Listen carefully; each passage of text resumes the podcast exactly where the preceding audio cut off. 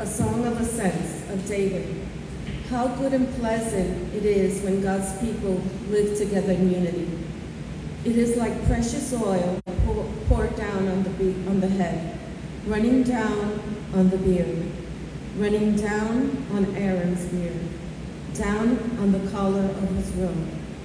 It is as if the dew of Hermon were falling on Mount Zion.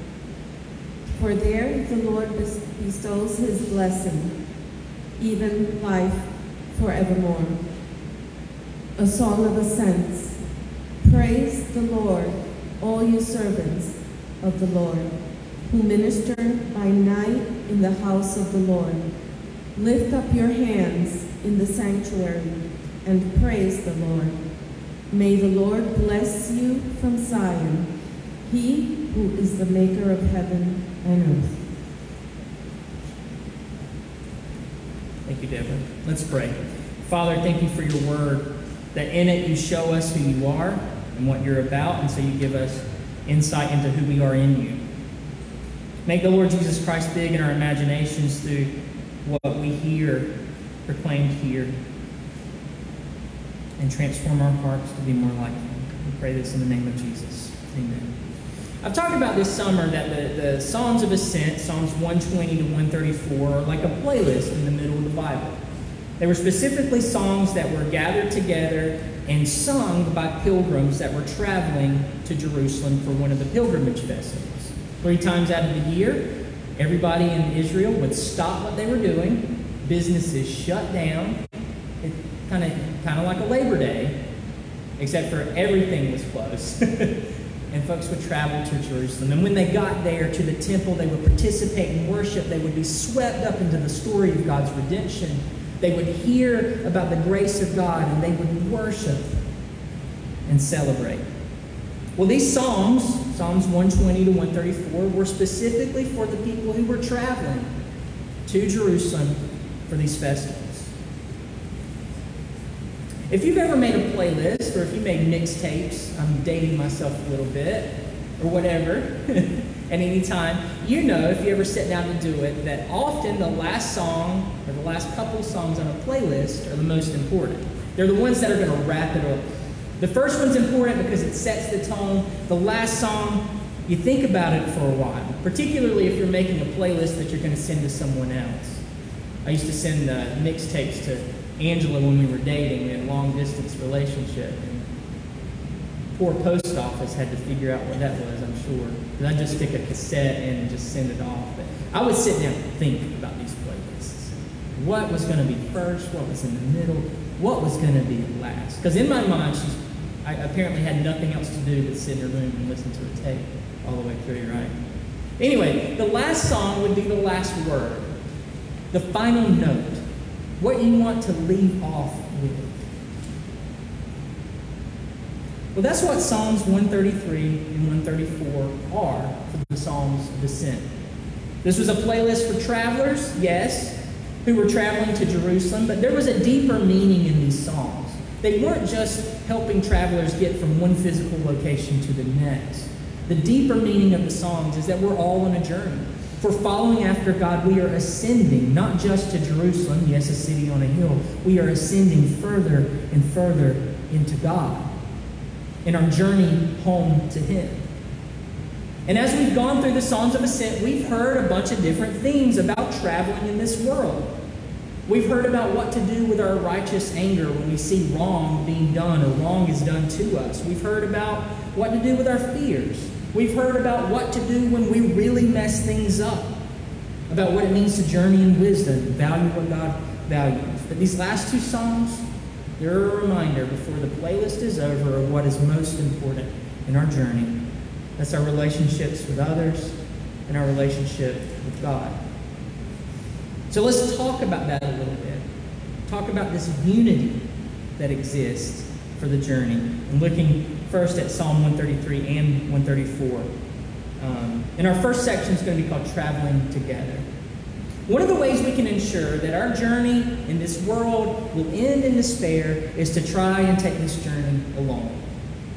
Following this pathway home to God is not a solo journey. It's not, period. You know, in our world, I think we tend to treat religion like an individualized, private thing.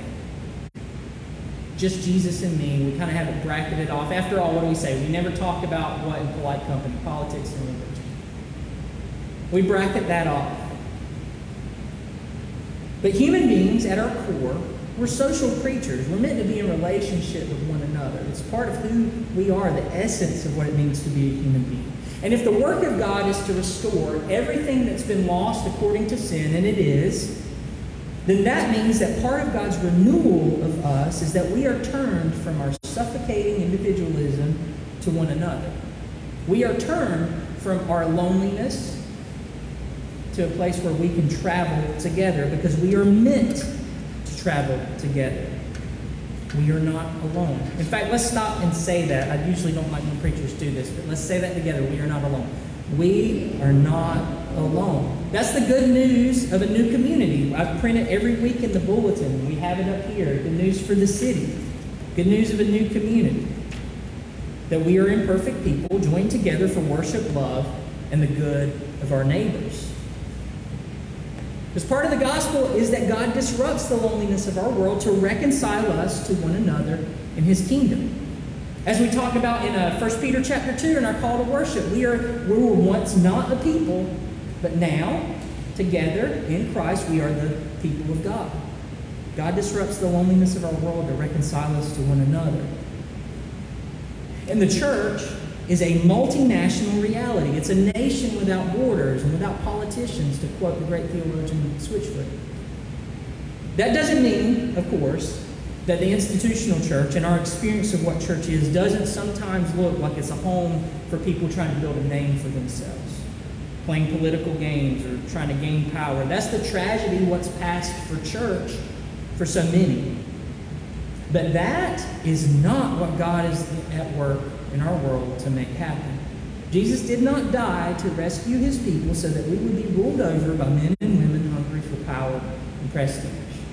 That is not part of his redemption. What God has been at work to do is to bring us together with people who are very different from one another, to dwell in a supernatural unity, a unity that only he could bring. Psalm 133 points to this. Now, this song was most likely, likely written by King David, sometime after he had brought unity to the kingdoms, the kingdom of Israel. Now, I, I don't want to dig up too much into the back history, but seven years leading up to the moment of David ruling over all of Israel, all 12 tribes, David had ruled over the southern two tribes.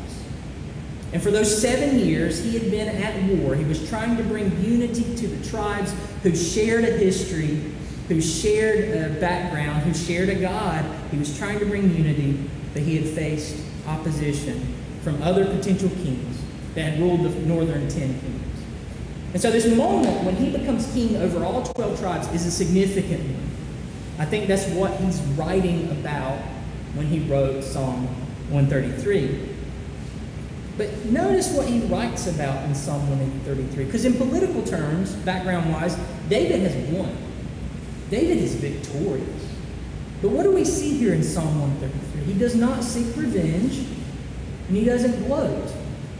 In political sense, he's won. He's beaten out the people who are so called enemies. But in Psalm 133, he celebrates the northern tribes. He celebrates the people who, on paper, were his supposed enemies. And he celebrates this new unity by recognizing they are better together than they were apart. Let me explain. That's what's being emphasized in the images that he uses, as strange as they may sound to us, especially like the idea of oil running down a beard. And that's not the reason why I didn't shave this week. That was just happenstance. I can't grow a beard anyway. Um, but that's what's emphasized in the images. When David speaks about unity being like oil pouring down Aaron's beard, he is saying that what has happened in the union of the, the, the people of God together with each other is a defining moment in God's purposes. The pouring of oil on Aaron's head, it was this moment of Aaron being set apart as the very first high priest of Israel. The high priest that was meant to represent God to the people and proclaiming his word and proclaiming reconciliation through the sacrifices. The high priest that was in turn supposed to represent the people to God as well in prayers and in sacrifices. And the pouring of oil on Aaron's head, it was a symbol of God covering him and empowering him for that purpose. In the ancient world, oil was used to clean. It was used to make things smell pleasant. Oil was like a, a, an ointment on, on wounds. In the moment of Aaron being anointed in this way, with oil poured on his head, it was a huge one because it was God instituting a priest that would offer sacrifices for forgiveness of sins. The high priest was an object lesson of what God wanted to do with his people's sin, take it away. It was a big object lesson in the middle of the people's lives that this is what God is going to do with sin. He did not appoint a, an executioner, he appointed a high priest. God's intention is to take his people's sin away. So David speaks of this moment of the people being united together for the first time, really, as, as significant as the moment of Aaron being set apart for that purpose as high priest. That the union of God's people together is a realization of God's purposes, to join his people together as one. And that unity is like the oil that has set the people apart for their purposes to serve God and to serve others. Then he continues on with another image. He speaks about it in verse 3, as if the dew of Hermon was falling on Mount Zion. Now, a little geography will help us with this one. Mount Hermon, it was the northern boundary of the promised land. So if you were going to Israel and you wanted to go to the absolute, you wanted to go to the Canadian line, you went to Mount Hermon. That was the northern boundary, boundary line. Far, far in the north. And he speaks about Mount Zion. That's Jerusalem. Now that's about midways geographically for Israel uh, in the Promised Land, but the Mount Zion was the most significant mountain in the south. So we've got two mountains here. The most important one in the north, the most important one in the south. And notice what David says. Notice what he says about it. Now, Jerusalem was an arid place, not a lot of rain, not a lot of rain at all. Its water source was the Jordan River and tributaries of the Jordan River. But Mount Hermon, far in the north, was lush. Water would fall on it. And the springs at the bottom of Mount Hermon were the, were the headwaters for the Jordan River that ran through all of Israel. Mount Hermon was a place with, with, with dew that would cover the mountain. That didn't happen in Jerusalem. Very arid place, like I said. What David is saying here is that the north, Mount Hermon, these northern tribes, are now the unexpected and supernatural refreshing that Zion and the southern tribes need. That the north is better with the south and vice versa. That this unity will mean a new flourishing. Now, I want to step aside and point out again how remarkable this is. David's from the south.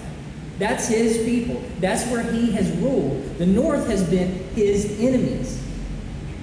But what he says here is that the north and the south joined together, these northern tribes and southern tribes that had been at war with each other, now joined together as one. This will mean a new flourishing that he couldn't have experienced otherwise.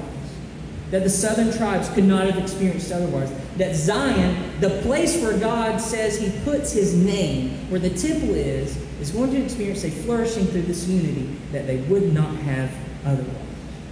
So, what's going on here is David is celebrating this unity because it is a significant thing. It's not just a byproduct of God's work, it is part of God's redemptive work to join his people together as one. But where does this unity come from? Is it just the unity of an institution? No, it's a unity that is firmly rooted in another kind of unity. A unity rooted in reconciliation with God. And that's where it turns next. Both of these songs emphasize unity, but they're very clear about where this unity comes from. It comes from God, first and foremost. It's rooted in His grace. That's what it means when it speaks of God blessing from Zion in verse 3 of both of the Psalms. I've said it before, but Zion was the poetic name for Jerusalem. It pointed to its significance in the Old Testament as God's throne. Now, there wasn't something inherently special about Jerusalem. There wasn't. You don't need to take a pilgrimage there to have a deeper spiritual life in the here and now.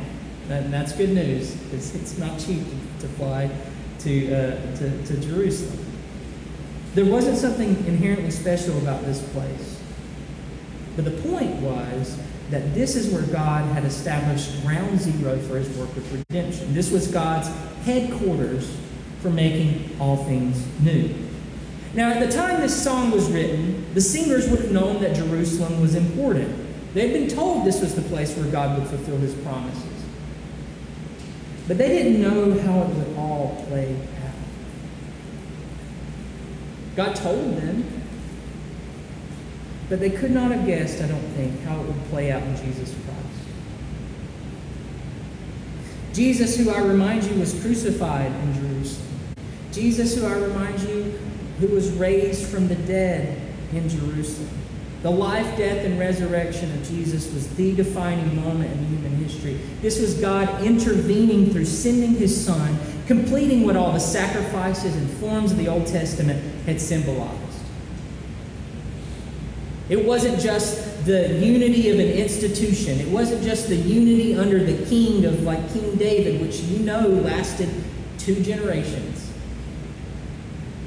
It was God winning something that would not ebb and flow with the whims of human uh, history. In Jesus, we win a perfect high priest. We spoke about it in Hebrews chapter, or spoke about it in Hebrews chapter 7. The failure of the high priests, even the good ones, was that they died and that they were sinful too. High priest would need to offer uh, sacrifices for his own sins and then in turn offer sacrifices for the people. And even if he was a good high priest, you got a couple of decades at best. And who knows what the next high priest is going to be like. It was so tenuous. It was so frail, in a sense. But in Jesus, we get a perfect high priest who always lives, who will never pass away. And so the unity, the, the, his, his, his work of being our mediator never passes away. The perfection of his priesthood and representing God to us and us to God will never end. He's the perfect high priest. He perfectly represents God to us, and he perfectly represents us to God. And his sacrifice, as it said, was once for all. It doesn't need to happen over and over and over again because it was a sacrifice with the power to take away our sins finally and truly. He's reconciled us to God, bringing us a unity there, and that unity is the bedrock, is the foundation of any unity we have with one another. We receive the benefits of this by faith. We depend on His finished work for us instead of our own power. And by faith, we are united not just to Jesus, but to all who are united to Him by faith. And this unity that we share with others who have experienced the forgiveness of sins, this unity that we share with others who have placed their faith in Jesus, this is a deeper bond than politics or nationality or genetics or anything else. Because we have been won by grace. We've been brought into a kingdom of light where our only true priest is Jesus. Where our relationship with God is defined by Him, not by human leaders that can fall short. In the kingdom of God, we are given a basis for worthiness that is not our bank account or our desires and our likes. We throw ourselves and fling ourselves on the sure mercy of God in Christ. And that's the foundation always. This reality that we have not made happen, this home that now belongs to us, where is it lived out, though? Where do we see it? It's designed to be lived out in the local church. It's designed to be experienced and to lived out, be lived out in local churches in actual relationships with one another. The local church is not always a safe place, or local churches. They fall short.